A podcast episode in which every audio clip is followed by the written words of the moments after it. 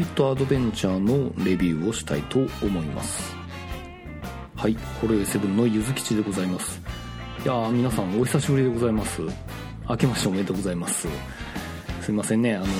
先月のじゅうにがついつかを最後に音信不通みたいな感じになってしまっておりました。まあ、ツイッターのタイムラインでは普通に発言しておったんですけれども、まあ、何が起きたかというとですね、まあ、このじゅうにがつしょじゅんをきっかけに、まあ、当社の方がほぼほぼテレワークみたいな感じになりましてですね、いわゆるその赤信号になったから大阪が、まあ、それに準拠して、まあ、大阪在住の人間はほぼテレワークをせよっていう形になりまして、いつもの収録のタイミングであるお互いがあのふたりで帰るっていう時がなかったっていうところが一番の理由でございました。はい。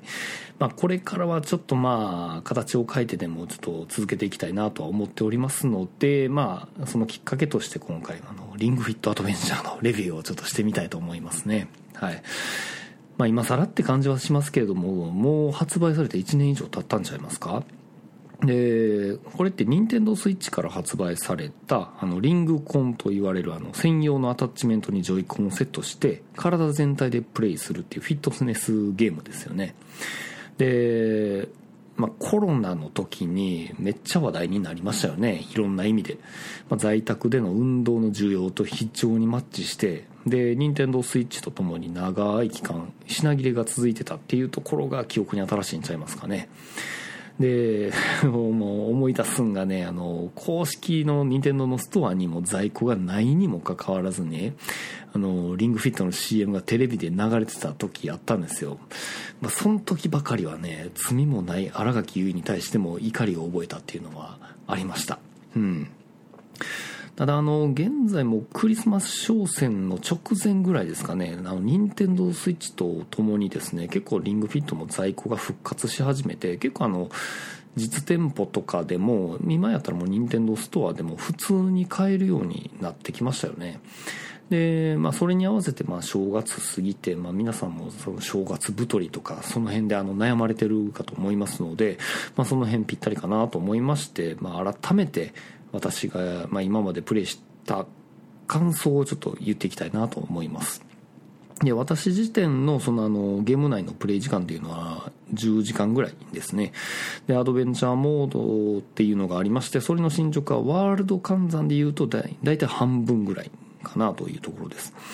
で、ゲーム内容としてはボリューム、ゲームとしてのボリュームは普通より少ないぐらいかなとは思うんですけれども、やっぱりゲームのやり方自体が自分の体をまあ必要とするんで、まあ、いちにちにもう何時間もできないわけですよ。私なんかはもう朝起き抜けにさんじゅっぷんするのが精一杯ぐらいな感じですよね。はい。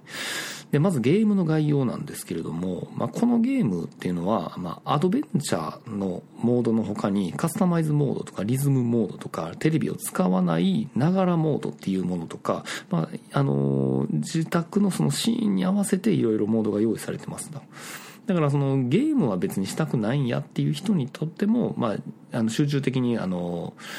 ー、腹筋鍛えたいとか腕鍛えたいとかっていう人用に自分でそのセット、あのフィット内容をセットして、まあ、集中的に鍛えるっていうこともできるようになってますというところですね。で、前にあの、えっと、同僚とかにもリングフィットどうですかって聞いた時に、まあ、マンションなんですけどそれが気になってねみたいなことを言われてたんですよ。確かにこれ普通にプレイしてたら、あのまずそのアドベンチャーモードとしては普通に走っちゃうんで、あのドタバタ音がするんですよ。でもあのサイレントモードって言って、その足踏みを低減させるような動きで反応するようにする、えー、機能も備わってるので、マンション住まいの人でもある程度できるようには作られてるっていうところはいいところかもしれないですね。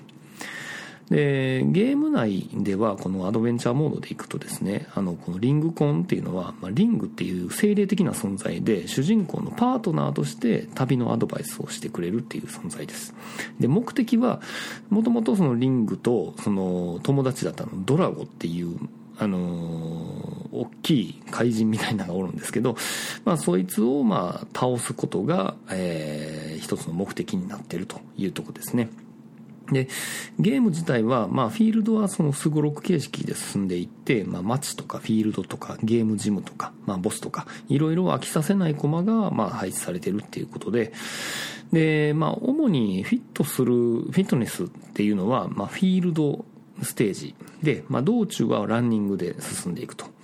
で途中段差とか障害とかアスレチック的な仕掛けがあるので、まあ、リンゴコンとか足に装着したジョイコンのセンサーっていうのを活用した運動で乗り越えていくというところですね。で途中あのお化けみたいなキャラクターが立ちはだかっておりまして、まあ、それに触れると、まあ、エンカウントということで、まあ、モンスターとのバトルが始まるわけです。でフィットスキルっていうあらかじめ、まあ、セットされた技を使って戦っていくんですけど、まあ、そこがその体を動かすミソになってて、まあ、リングコンと足のセンサーを活用して、まあ、リングコン押し込んだりとか足上げたりとか、まあ、寝転んで腹筋したりとかみたいな感じで、まあ、その運動の精度、まあ、しっかりした姿勢であの動けばあの攻撃力上がっていくとか、まあ、そんな感じであの敵にダメージを与えて倒していくみたいな感じですね。でさらにあの腕、足、腹筋、ヨガそれぞれであの属性が分かれておりまして、まあ、敵の色に合わせて攻撃することで有利に進めるっていう、まあ、属性バトルみたいな要素も含まれているというところですね。で運動箇所の偏りを防ぐ意味もあるんで、まあ、要は腕ばっかり鍛えるんじゃなくてあの腹筋で大きくダメージ与えられる敵がたまに出てきたりみたいな感じで、まあ、結構全身まんべんなく鍛えられるような仕掛けができるので結構いい感じです。でレベルがあのありまして、敵を倒すとかフィットネスをすればするほどエクササイズポイントっていう、まあ、経験値が溜まっていってレベルアップしていくと、まあ、ヒットポイントとか攻撃力防御力とかっていうのが上がっていくと同時に、まあ、スキルも増えていく、フィットスキルっていうのが増えていくと、まあ、そのフィットスキルっていうのがその、まあ、クランチであるとかあのもも上げであるとか、まあ、腕をプッシュするとか、まあ、そんな感じのスキルが一個一個あるわけなんです。でその辺をスキルスロットの中にはめ込むことで戦いを進めることができるので、そのスクリスキルがどんどんレベルアップとともに増えていくっていうのも、まあ、その飽きさせない工夫なのかなというところでございます。はい、まあ、ということで、まあ、レビュー、まあ、私の感想ですね。はい、まずいいところから言っていきましょうか。あの運動不足の人が使うにはほんまに十分な機能だと思います。もう私も本当に仕事はそのインドア派みたいな、まあ、外回りとかもあるんですけれども、まあ、そういったような感じで、まあ、あんまり運動するような人間ではないので、まああのー、いろんな仕掛けがあって楽しく続けられるっていうところは非常にいいことだと思います。はい、でまあいちにち、まあ、現実時間でさんじゅっぷんプレイしたら結構きついです。で翌日筋肉痛になるぐらい、まあ、こんなとこまで鍛えてたんだみたいな感じの負荷がかかってる感じですね。でゲーム内でもさんじゅっぷんぐらいプレイしてたらあのゲーム自身が今回はもうこのぐらいにしときませんかみたいなやめ時を教えてくれるのも、まあ、優しいとこですよね。で、まあ、触ってもらったら分かるけど、あのー、リングコン自体は結構な負荷があるんですよ。すごいいい鉄使ってますあれね、えー、で何よりリングコンっていう新しいフィットネスの器具が、まあ、思いもよらん運動ができるっていう意外性があるので、まあ、その辺もあの ど, どういう運動になるんだろうみたいな新しいスキルとか手に入れたりするとワクワクしますよね。はい、でこの辺あの負荷のレベルもいつでも変更できます。あのバトルの時にそのフィットスキルを繰り出す時に、まあ、要はワンセット何回っていうのはこの負荷をのレベルを調節することで変えることができるので、例えばまあ腹筋系のやつだったらまあ負荷じゅうはちとかだったらワンセットじゅうはちかいやらないといけないけれども、まあ、もう全然そんな腹筋ないんでということで負荷ごとかにすれば、まあ、ワンセットごかいするだけでまあ同じダメージを与えることができるので、あの鍛えてる人鍛えてない人であのゲームの進捗スピードが変わることはないようにできてる感じはありますね。はい、でこれもっといいなって思ったのはこのレベルの上がり方ですね。これどんだけレベル上げてもあのレベル上がるスピードって変わんないんですね。普通の アールピージー だったらある程度のレベル上げ上がって上がりきってしまうと、どんな強い敵だと倒してもなかなかレベル上がらないじゃないですか。でそこでちょっと飽きてしまったりみたいなことをするんですけれども、まあ、その辺あの必要経験値は微々たる量しか増えないので、まあ、その辺あのどのタイミングでもガンガンレベル上がっていくので、モチベーションはずっと上がりっぱなしというところでですね。でゲームの途中ででもあの、まあ、リング自体のスキルが増えていったり、まあ、に段ジャンプとか、まあ、そういったことができるようになっていったりもするので、その分楽しさも増していくっていうところで、でステージとかもあの、まあ、道中のステージとかね、あのクリア型じゃないのでマップ型なので、あのこのステージちょっと良かったなと思ったら何回でも同じとこあの挑戦することもできるので、まあ、あの何回でもプレイしましょうっていう感じですね。で毎回ステージが、あのー、クリアしていくと、その心拍数計測って言って、まあ、リングコンにつないだジョイコンの、まあ、カメラセンサーに親指当てたら、まあ、あの簡単ですけど心拍数を測ることができるので、まあ、今の時点で心拍数高かったらもうあなたすごい激しい運動しましたねみたいな感じで、あの表示してくれるんで、あすごい運動したなっていう感じがあります。はい。でちょっと気になるところがあるんですけれども、まあ、例えばあのリングコンの形状の、まあ、限界っていうところやと思うんですけど、まあ、負荷自体がその押し込みとか引っ張りっていう部分でしか、あとは自重だけなんで、そのウエイトトレーニングウェイトトレーニングとして捉まえてしまうとちょっとやりがいは少ないかもしれないです。だから重いものを持ち上げるとかっていうのはやっぱり物理的な限界がありますよね。まあリングコン自体に何かペットボトルでも巻きつけておけばいいかもしれないですけど、はい。でバトルの時はですね、あの習得するフィットスキルってめちゃめちゃいっぱいあるんですけど、もうよんじゅっこもごじゅっこも習得できるんですけど、バトル時に使えるフィットスキルはまあポーカーみたいな感じで、まあななはち種類ぐらいまでしかセットできないので、まあ、要は自分が鍛えたい箇所とその攻撃の効果っていうのを噛み合わないこともあるかもしれないですね。今ちょっとの腕やっときたいんやけど、ああでも今目の前におる敵はちょっと腹筋に有効なのかみたいな、そんなちょっと噛み合わない部分はあるのはあの事実ですね。であとはその後半になるにつれてね、やっぱりちょっと戦略性が上がっていくというか、あのやっぱり アールピージー 的な要素でそのアイテムですね、あのスムージーとかっていうその攻撃を有利にする、戦いを有利にするためのアイテムっていうのが豊富にあるんですけど、まあ、そういうスムージーを作るとかアイテム買うとかっていう部分に、まあ、あの時間を取られがちになるっていうところがちょっとそのフィットフィットネスをしたい身としてはそこがテンポを悪くさせる要因なのかなと思います。でスムージー作る時もそのわざわざあのなんかあの素材を組み合わせてこのスムージーを作るっていう画面あるんですけど、まあ、別にそのまま A ボタンを押してあの作ってくれりゃいいのに、あのいちいちそこでね絞ってとか言ってリングコンを押し込ませるんですね。でもそれって別に大したフィットネスじゃないから、そこに時間取るんやったら も, もっと早くちょっとステージやらせてよっていう感じはあったなと、そこの辺のインタラクションは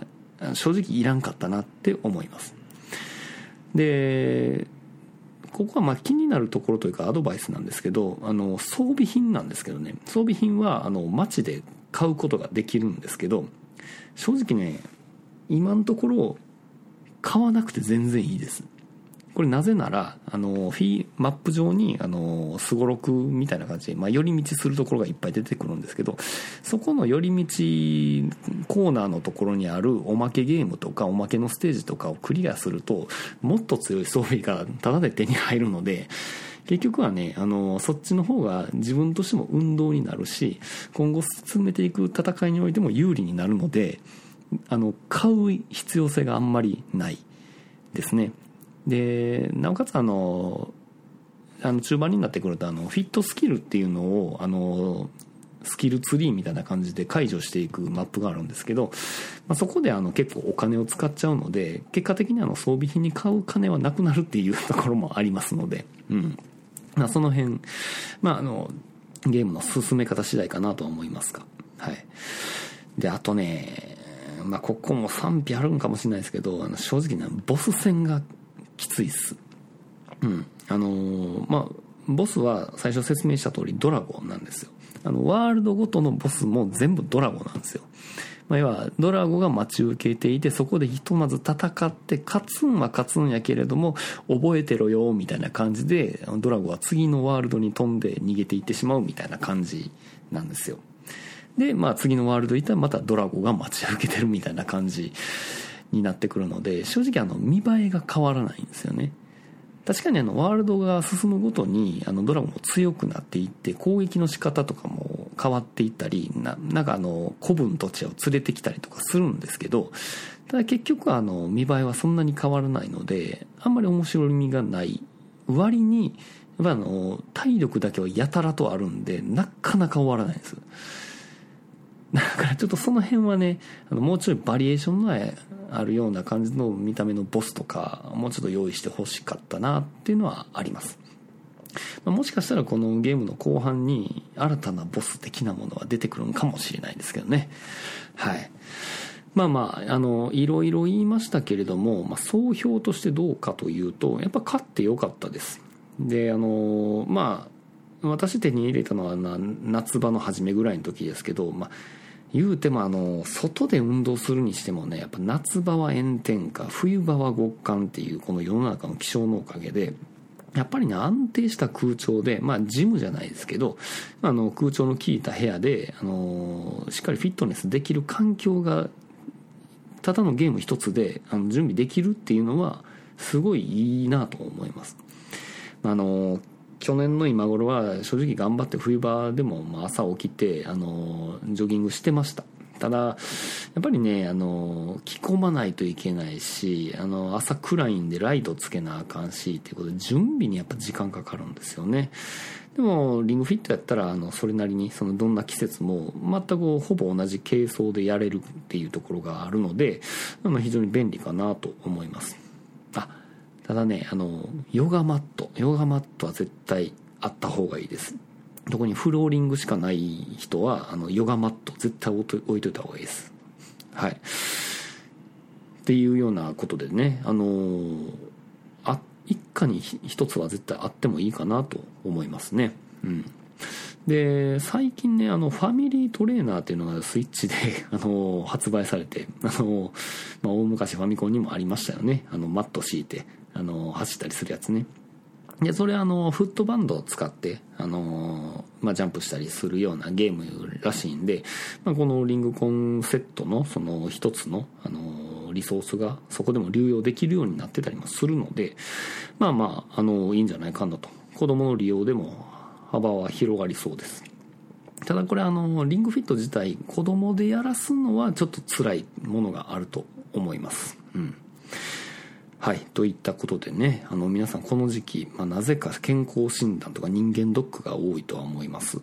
まあ、多分あのこのリングフィットね、あの真剣にやれば多分にしゅうかんぐらいで何らかの体の変化あると思いますので、まあ、いっかげつごぐらいに例えばあの健康診断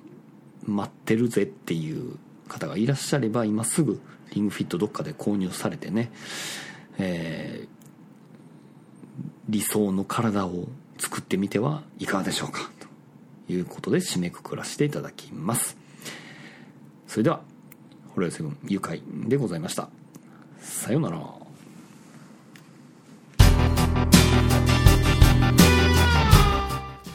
horoyoi セブンでは皆様からのお便りをお待ちしております。ツイッターからはハッシュタグhoroyoi セブン、シャープ エイチ オー アール オー ワイ オー アイ セブン、 メールではラジオ .horoyoi セブン アットマーク ジーメール ドットコム、 ラジオ ピリオド エイチ オー アール オー ワイ オー アイ セブン アットマーク ジーメール ドットコム、 ブログ本文にあるメールフォームのリンクからもメールが届きます。読まれた分だけテンション上がります。